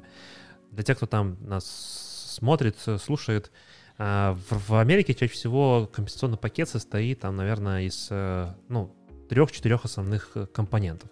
Это твоя голая зарплата, да, то есть сколько ты будешь получать. А, Это бонус потенциально, то, что он говорил, там, типа, sign-on, когда ты меняешь, например, с одной компании переходишь в другую компанию. А, Чаще всего sign-on бонусом тебе делают разницу. Например, там у тебя уже были какие-то акции, и этим sign-on бонусом тебе их потенциально перекупают. Вот на, Wel- се- на Welcome бонус, что называется. Ну, welcome бонус, да. А, Третья а, составляющая — это акции непосредственно. В разных компаниях там потенциально по-разному, но чаще всего тебе просто дают, не знаю, там, например, акции на 100 тысяч долларов на текущий момент сколько они стоят. Там, например, 20 акций, там 100 акций, 300 акций, в зависимости от компании. И потом э, через какое-то время, там обычно в течение 4 лет, тебе маленькими кусочками эти акции типа обналичивают, дают тебе возможность их обналичить, точнее Мгм. так, выкупить, ну, не выкупить, а ты, они становятся, становятся для тебя доступными, ты можешь их продать или не продавать, можешь дальше держать. И четвертый компонент — это твой отпуск в том числе. Мгм, да. Э, В пакете можно, ну, как бы прописывать, потому что, например, есть там 24 дня, например, общий, да, и потом ты еще можешь себе написать там, не знаю, там 7 э, илнесов, да, как, например, там типа в том же ИПАМе есть это. Или там, не знаю, дв- 24 плюс еще что-то там, да. То есть вот, вот эти вот, э, вот эта вся штука, это как бы составляющая твоего компенсационного пакета. Ну, плюс там всякая медицинская страховка. Мело- мелочи в Америке, да. да. Да, медстраховка, оплата сим-карты, там, да, Ну, оплата слушай, оплата компьюта, с- там, еще чего-нибудь. Не, ну Оплата- страховка это серьезно, на самом деле. Там Страховка особенно на серьезно, семью, да. если она распространяется. то как бы- Не, страховка, да, согласен. То есть, если мы говорим про Америку, то страховка, но я, если честно, не уверен, что компания будет индивидуально под тебя подстраивать страховку. Скорее всего, они тебе больше дадут там типа либо денег, Ну, LTI. они тебе скажут, мы тебе дадим там, вот, не знаю, 200 долларов, 200, э, да, 200 долларов, 200 евро, можешь тратить их на страховку. Ну, сверху, просто, ну, Да, это как, как да, просто зарплата да. тебе будет дополнительная. Ну да, да. А у кого-то просто дог- договора с какими-то страховыми компаниями, и от них просто Не, ну, может быть, не- не буду думаю, спорить. это юзает. Это инструмент как бы привлечения людей, поэтому я думаю, это уже поставлено на поток. Ну, может быть, не буду. Тут, тут Ну, как бы. Я вот возвращаюсь, я вспомнил, пока ты говорил, вспомнил, в чем еще интерес этого интервью, то, что как бы то, что чувак рассказывал, что он выгорел за 18 месяцев на Амазоне, да, то есть он работал, у него был один выходной, половину воскресенья он готовился к к понедельнику. понедельнику, да, то есть там в 7 утра начинались митинги, типа уже, и надо репорт нам на всех высылать, да, то есть этот репорт надо было делать заранее. Вот. И, но несмотря на это, да, э, как бы чувак там был 18 месяцев, да, и, ну, когда вот у него спрашивал интервью, опять же, почему так делал, типа, говорит, ну, вот надо было доделать до конца, но он отвечал за Алексу немного мало, как бы, и, ну, то есть на нем держалось довольно много. Вот, и это как хороший пример, когда чувак потом после этого как бы насколько сильно вырос, что как бы без проблем в любой организации его как бы могли брать, да, то есть в Амазоне не просто побыл в Амазоне, а как бы сделал крутую штуку и как бы поднял свою карьеру, да, несмотря на то, что он там выгорел. Тоже под- такой пример, когда по-другому не работает на самом деле. То есть ты должен не выгореть, но ты должен очень сильно в какой-то момент напрячься, да, чтобы как бы у тебя был какой-то следующий уровень э, твоей Вот мне кажется, у тебя похожая на самом деле Да, ситуация Да, была. абсолютно. И в это интервью тоже, типа, чувак рассказывает о том, что вот за эти 18 месяцев э, там он вставал на работу там к 7 утра условно, возвращался там в 6 вечера домой, ужинал там, играл с детьми и дальше садился до 12 ночи, типа, дальше вкалывал. Я просто вспоминаю твое состояние там примерно полтора или два года Года. назад. Оно было вот примерно одно и то Да. же. И то, то, как ты рассказываешь, как ты поменял свою, ну, относительно там... э, Mindset, да. да, mindset, свой профиль из девопсов, ну, так скажем так, ответственность за инфраструктуру и в целом вот этого всего мира на ответственность за весь проект. Но при этом ты очень сильно вырос в плане как техническом, так и менеджерском, так и вообще всех остальных там типа софт-скиллах, как мне кажется. Ну да, это И безусловно. умение, типа, брать ownership ство, как ты говоришь, за какой-то кусок, и это то, чё, что отличает, наверное, в целом, наверное, лидов, ну, там, любых менеджеров, условно, да, там, TPM, DM, PM, RM, VM, не знаю, разные типы приставок, кто придумывают, просто менеджеров, да, от тех людей, которые не готовы брать ответственность за других людей в том числе и за, ну, как бы брать какие-то риски. Ну, И вот эти 18 месяцев он там очень хорошо говорит о том, что почему он не ходил, он четко ощущал то, что каждый день он растет. мгм, Просто да. каждый день у него было, ну, нас- ему было настолько тяжело и больно, что он ощущал, что через эту, ну, через вот эту боль, он именно через эту боль он именно растет. Ну да.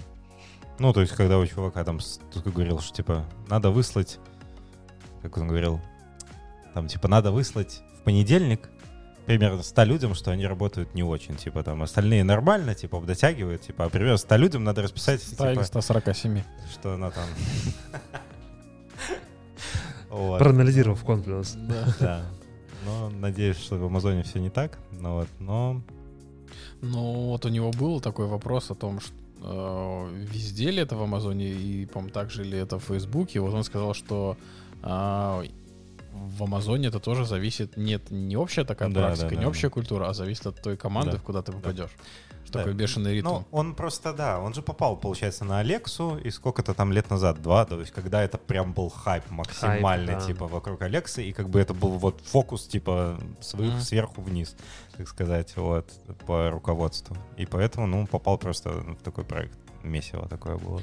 Ну и что, по-вашему, стоит такой Да. напряженный график? Один, один раз, и, ну, опять же, все зависит от твоих жизненных целей, да, если ты в карьере хочешь расти, это the way to go, как бы у тебя нет другого шанса расти. Потому что а, вот вы еще спрашивали по поводу, как типа становиться вот архитектором и так далее, да, то есть а, я не верю в проекты, когда ты типа делаешь тикеты, и у тебя нет другого выбора, да, вот. Ну, типа, у меня тоже не было выбора, я долго работал девопсом, Потому что нету шанса. Ну, типа, да, ты, типа, вот раб- работаешь, и вот все, ну, типа, ты вот зажат в этой рутине. Да нет такого. Типа, у меня была дотнетовская тула самописная, CI-CD-шная, которая, в которой я работал. И я просто пошел, сказал, типа, а давайте вот это подкрутим, типа, я напишу, да.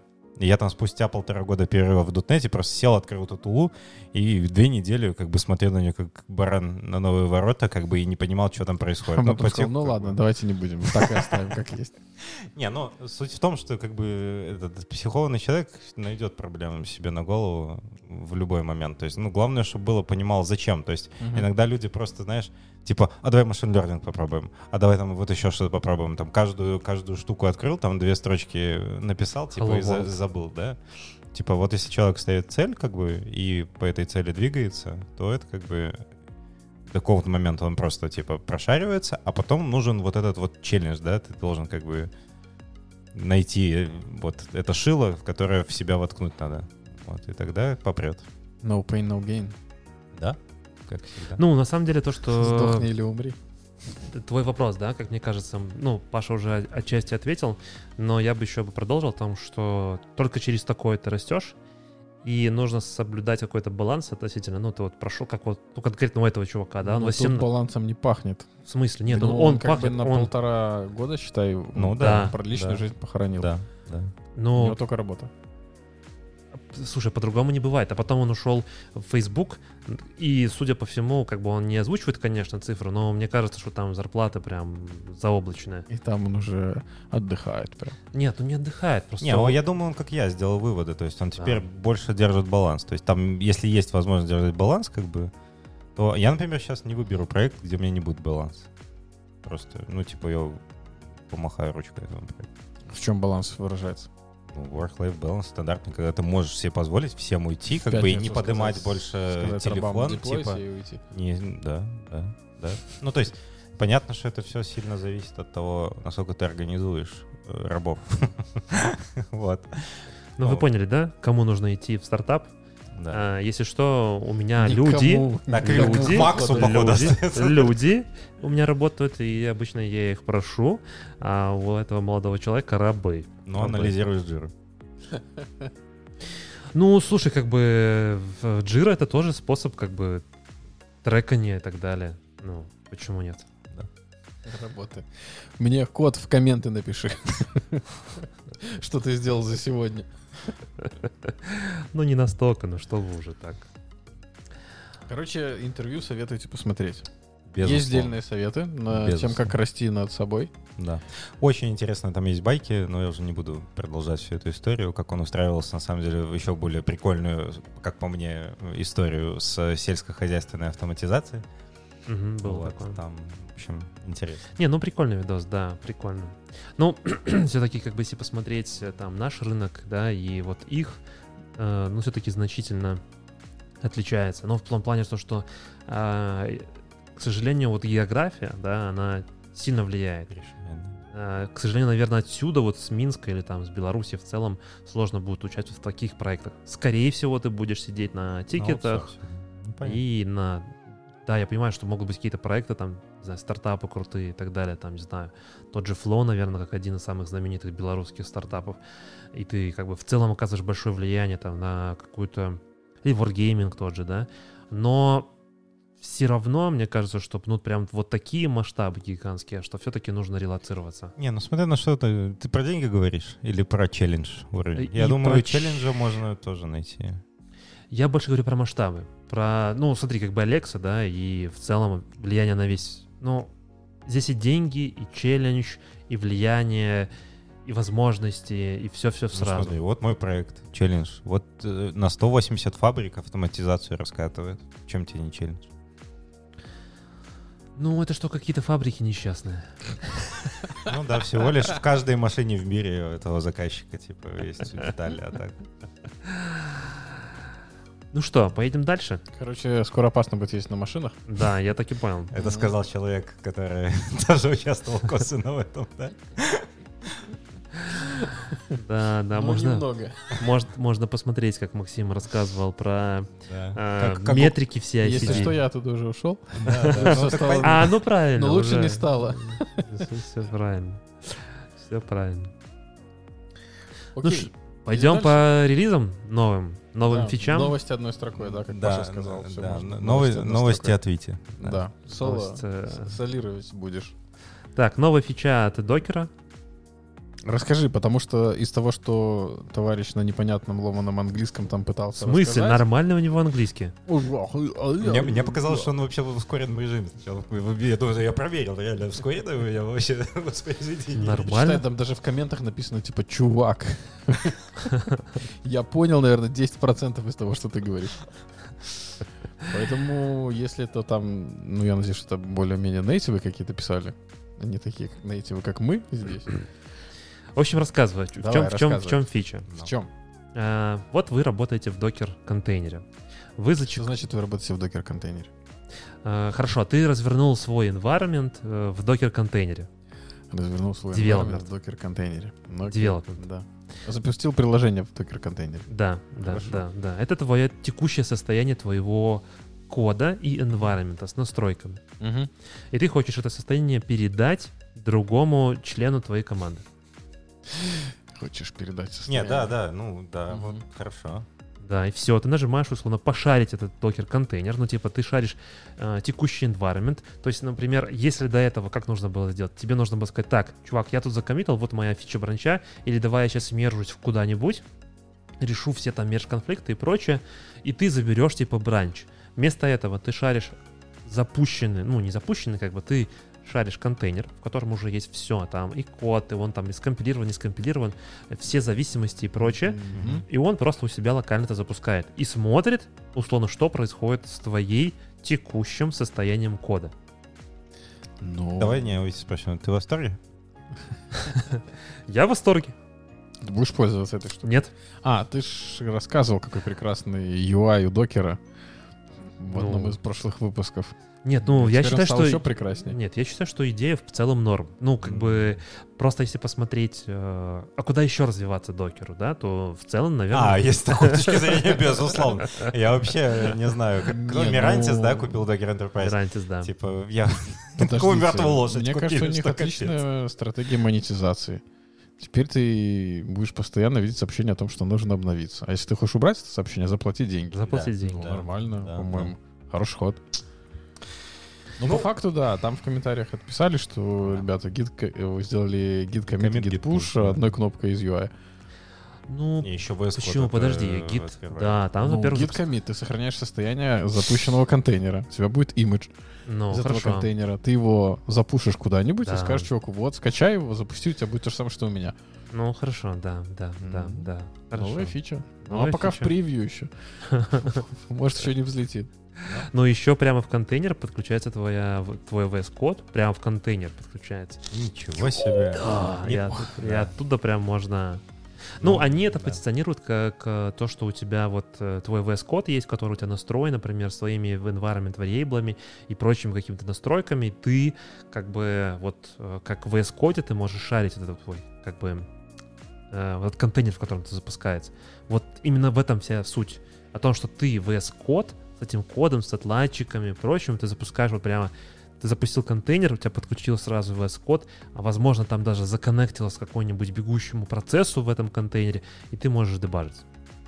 Ну, короче, VS Code прекрасен, а Докер тоже. Да. фича А не- потом не у тебя. Нет, несколько фича- волюмов еще должно с конфигами подключиться на всякий случай, которые у тебя там не- немножко не такие на твоей локации. Вот кажется, что вот, вот эту проблему они и пытаются порешать, в том Э, числе и с волюмом. Ну, Ну, у не- тебя же external volume подключается с твоими файлами. ну вот посмотрим, может они каким-то образом там магию какую-то делают, не знаю, Ну, там конечно, костылей наставляет. выкачивают твой волюм куда-то в файл, потом это все в, в этот самый, вот это же шаре, типа, Я да? тебя выкачиваю, это мои, да, мои данные, я тебя выкачиваю. Я специально Образ подключается, чтобы не Нечего не тогда их цеплять к контейнеру. общему- К общему контейнеру. Нечего Да. хранить креды в приложении. Да, вы же уже выпуск делали про security. да. Э, 5 августа вышел Kubernetes 1.22. Уху! Нет. Сходимся, там еду принесли, Макс, пойдем. Ну да, в принципе, сейчас соло начнется, поэтому... Ну, я считаю, вполне. Э, Рубрика «Новости от Вити». Может, тогда на следующий раз, может, Саша придет. Не-не-не, мы постебаться, мы вдвоем теперь. Ох. В этом релизе было выпущено 56 улучшений. А что, GitLab купил их, что ли? 16, 16 новых функций альфа. Ну, короче, ладно, поехали. давай, назови три. Не, вот, чтобы не А. мотать тут долго.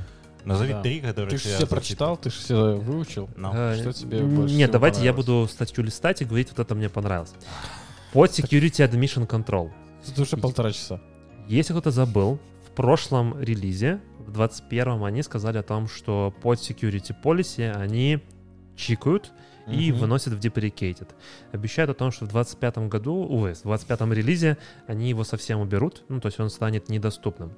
Вместо этого они написали новый контроллер, и сейчас они его выпустили в альфа-версии. На тех, для тех, кто не помнит, что такое под security policy, например, контролирование, от какого юзера вы запускаете свой контейнер, д- даете ли доступ к файловой системе и так далее.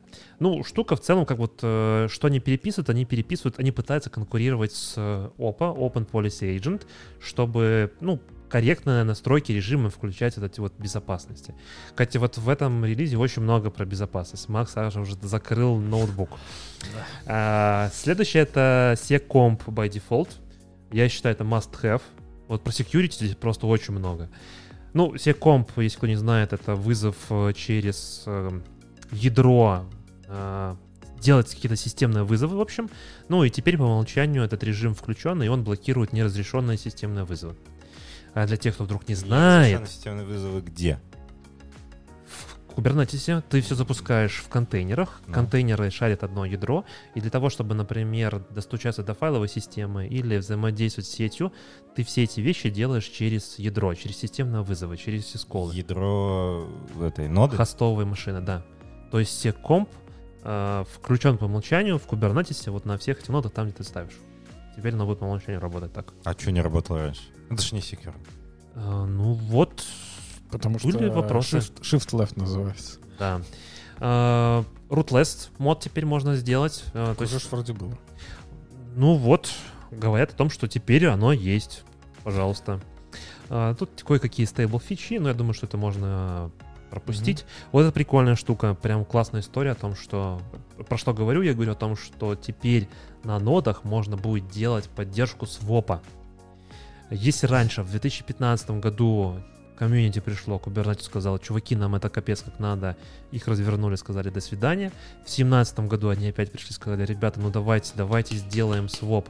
И им опять сказали, до свидания. В 21-м ему разрешили, ну, наконец-то, 6 лет для фичи нормально. э, наконец-то ребята с про- прогнулись. А так это что? Это если э, будет memory leak, раньше работался контейнер, а сейчас будет просто своп под- подтягивать, да? Ну, да, э, идея больше... Нет, ну смотри, Ладно, чё. нет, ну... Я как архитектор за, мне не надо париться. Идея была в том, что раньше тебе давалась выдача оперативной памяти только и все. А теперь можно будет, ну, классически, как э, в любой... Теперь операц- лимиты на плыть. своп надо будет ставить. Плыть. Э, Я думаю, что будет более корректный такой ресурс-менеджер по оперативной памяти. И да, такие приложения типа как long running, там типа Java, в которой там нужно много оперативной памяти, то я думаю, что это прям вообще офигенная штука.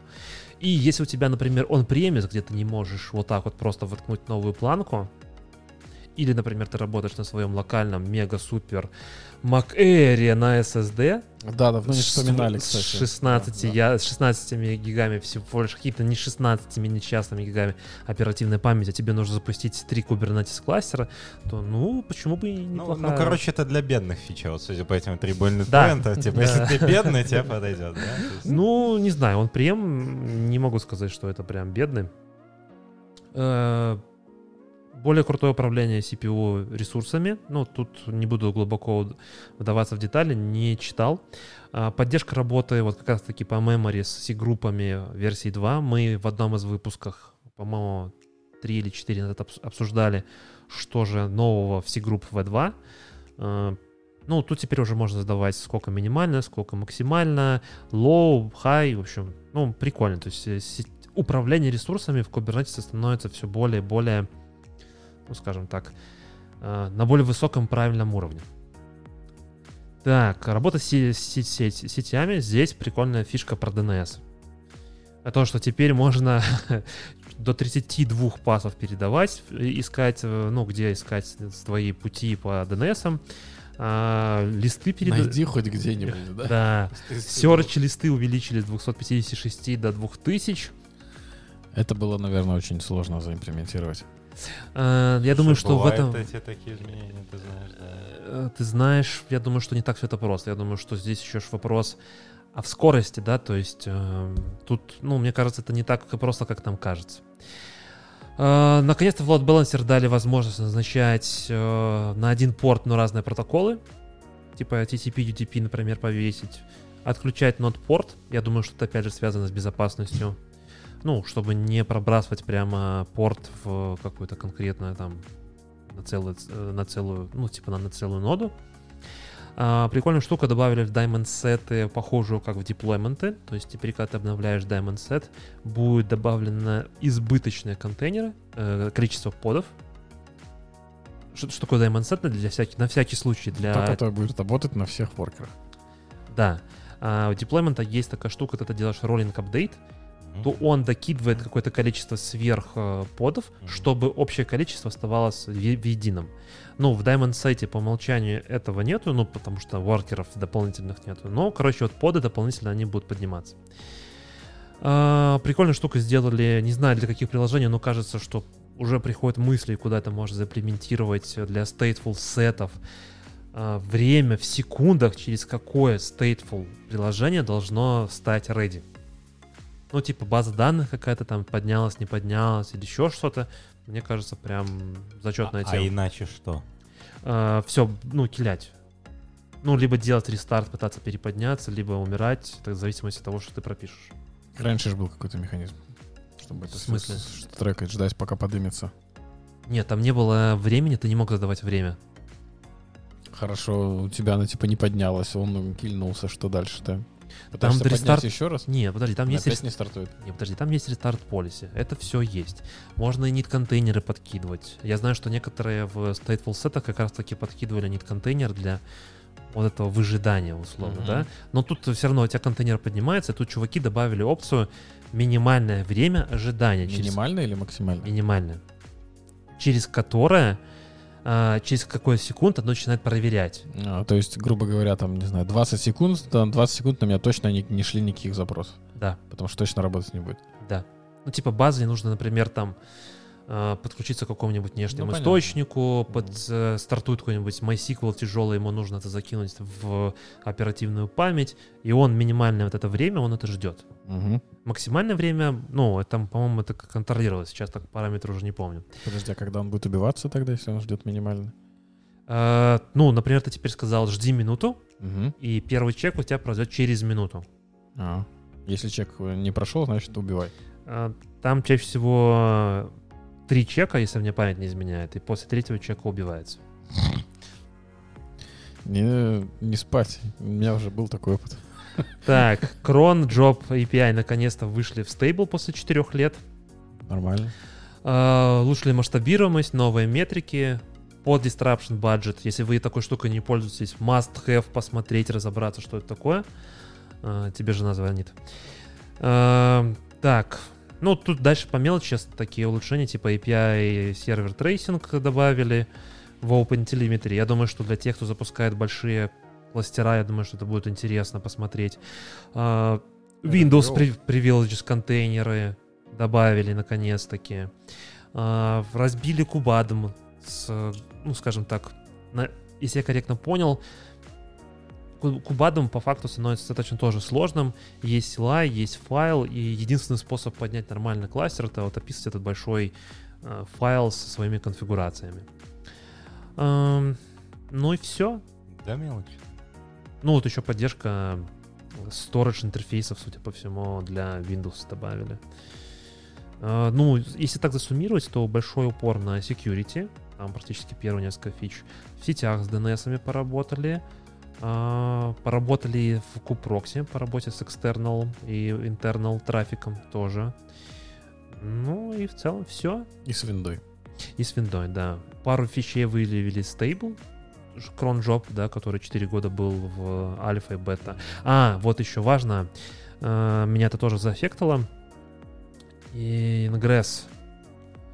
Да, э, теперь э, V1 бета, если у вас до сих пор вы используете Ingress, и он у вас все еще стоит V1 бета, и вы вдруг обновитесь на 22 Kubernetes, у вас Ingress перестанут совсем работать.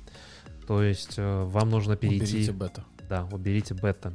Нужно перейти только на V1. Это, кстати, ну, если вы с Istio работаете, это уже точно у вас уже вылазило, 100% это есть. А, еще есть прикольно. Типа warning, что будет deprecated. Да, и, по-моему, уже какие-то вещи даже переставали работать. Рандомно. Не, не, ну не рандомно, ну там, по-моему, Istio даже не становилось, я как бы уже точно не помню. И вот еще интересная штука, на самом деле ко мне пришел один товарищ и такой говорит, слушай, вот Kubernetes, он так быстро развивается, так много релизов, мы не успеваем все обновлять и хотим знать, на каких кластерах, где стоит уже, ну скажем так, устаревший API.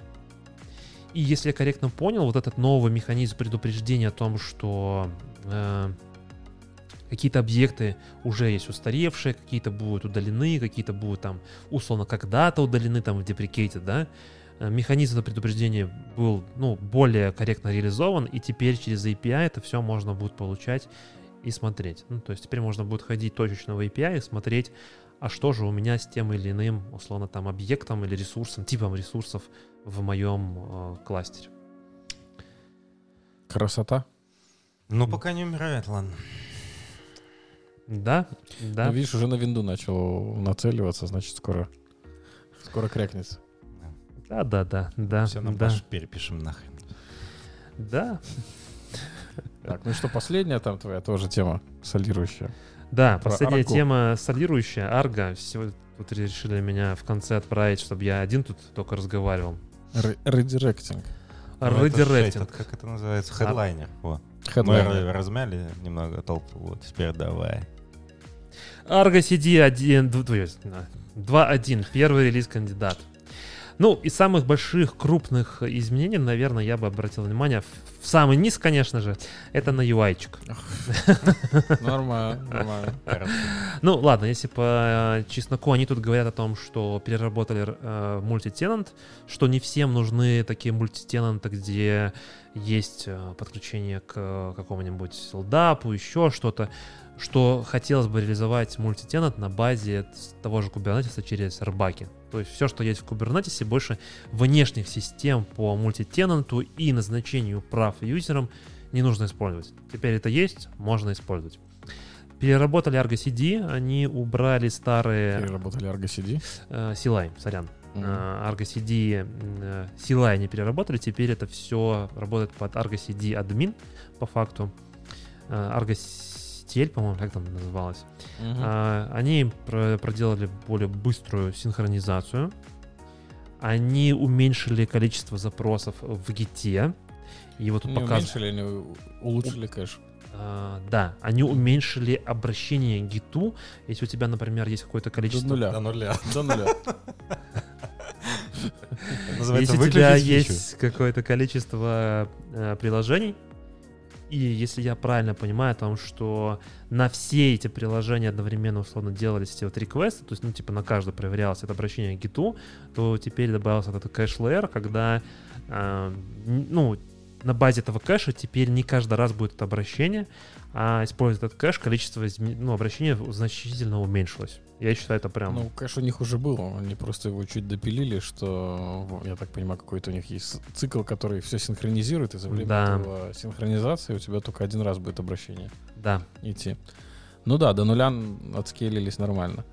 Ну, они тут прямо пишут, что dramatically reduce the number of git requests. Мгм. Ну, если да, посмотреть, типа, Это вот у них было, для менеджеров. да, с 2000 до нуля, это прям здорово. Не уверен, что там до нуля. А, Добавили новую поддержку кастомных ресурсов. Elasticsearch, судя по всему, из того, что я здесь вижу, остальное, если честно, не знаю. А, Переработали, скажем так, конфигурацию. Если раньше у тебя вся конфигурация лежала в Argo CD кон- э, конфиг мапе, то теперь можно отдельно это конфигурировать.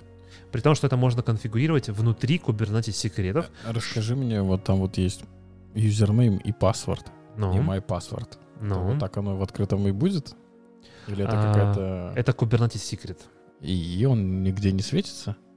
Что такое Kubernetes секрет в отличие от конфиг, конфиг мапы? В двух словах объясняю. Давай. У тебя есть база данных etcd. Если ты эту базу, а, скажем так, заберешь, да, украдешь, и ты откроешь конфиг мапу, она у тебя будет в plain тексте, секрет у тебя будет зашифрован.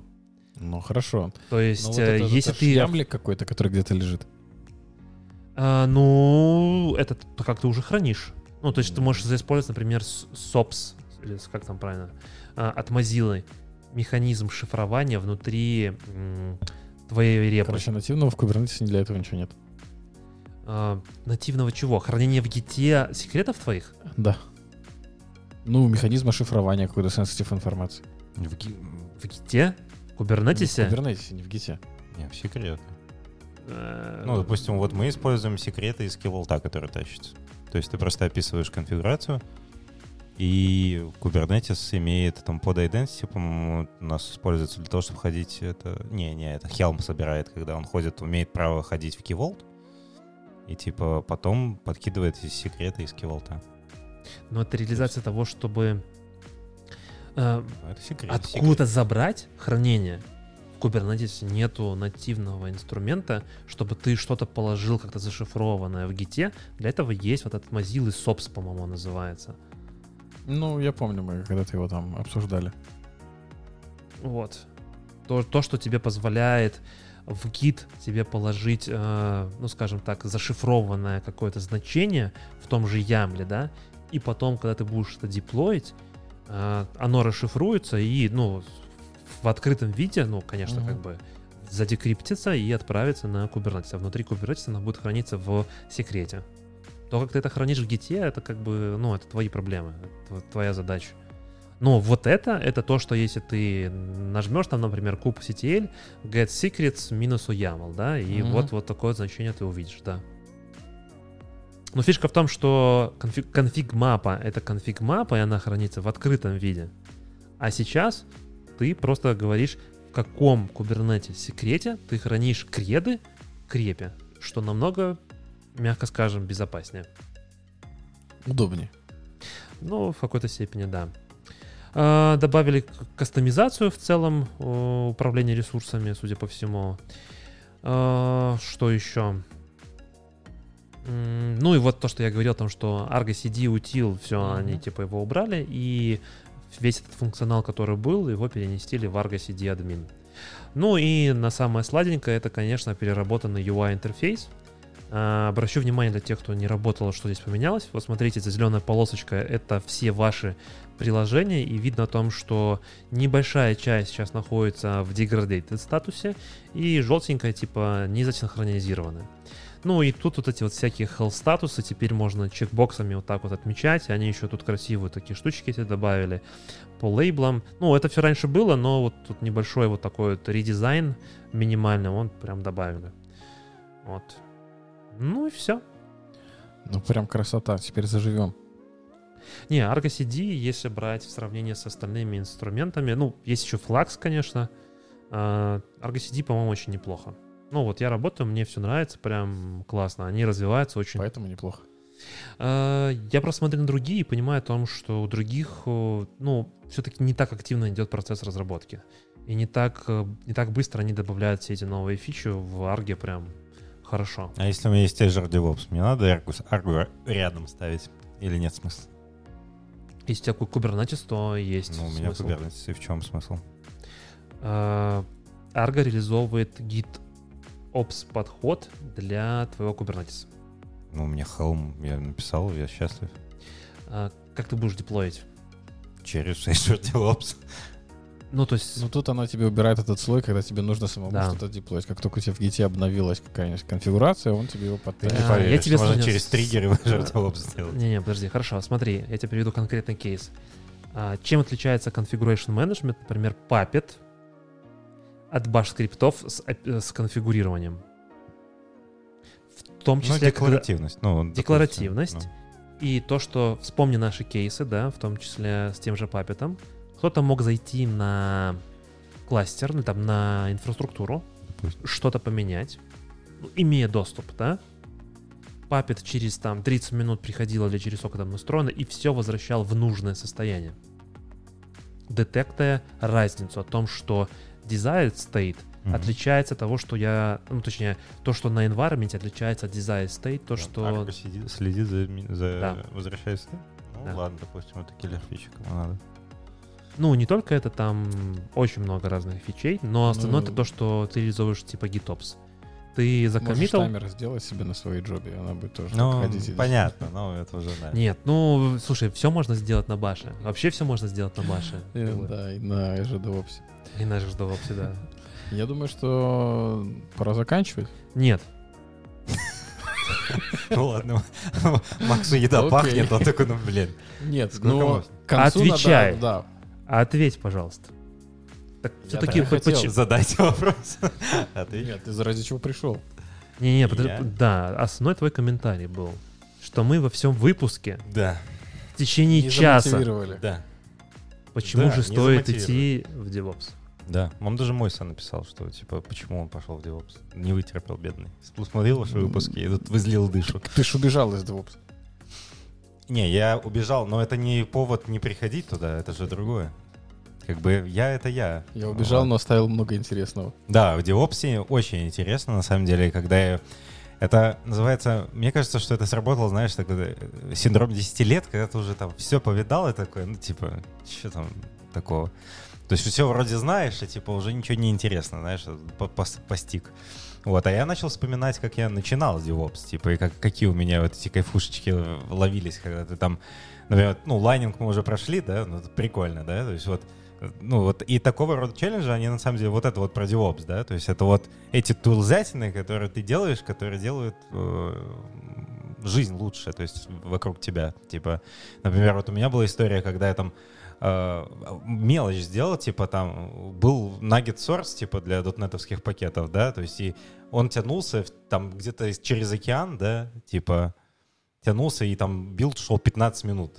Вот. Я ускорил это все там в 6 раз, потому что я просто поставил кэш на другой стороне континента, да, типа, и команда из 200 человек, типа, там, билдилась, то есть это как со Стивом Джобсом и Маком, да, что там, типа, жизнь там нескольким лю- людям на несколько там лет ускорил, ну, или увеличил, типа, за счет того, что билд-таймы были. На самом деле, и вот с той же автоматизацией, с тем же папетом, когда мы там рассказывали доклад, что когда у нас мы развернули весь дата-центр, и потом какой-то мальчик пришел и снес нам нахрен все, всю, всю- всю- всю нашу инфраструктуру в дата-центре. Вот с помощью Puppet мы его просто в один щелчок могли поднять, да. То есть все эти штуки, это вот как раз про DevOps. То есть это не про то, что там, там вот надо начинать сети и это, а ты просто пилишь целыми днями какие-то клевые штуки. То есть это, в принципе, и девелопменту свойственно, но есть определенная до- доля правды про фичу, которую ты пилишь всю, всю жизнь, но на самом деле не так, но в DevOps просто это разнообразие, оно э, как бы во все стороны смотрит. То есть там типа автоматизация вот билдов, автоматизация инфраструктуры,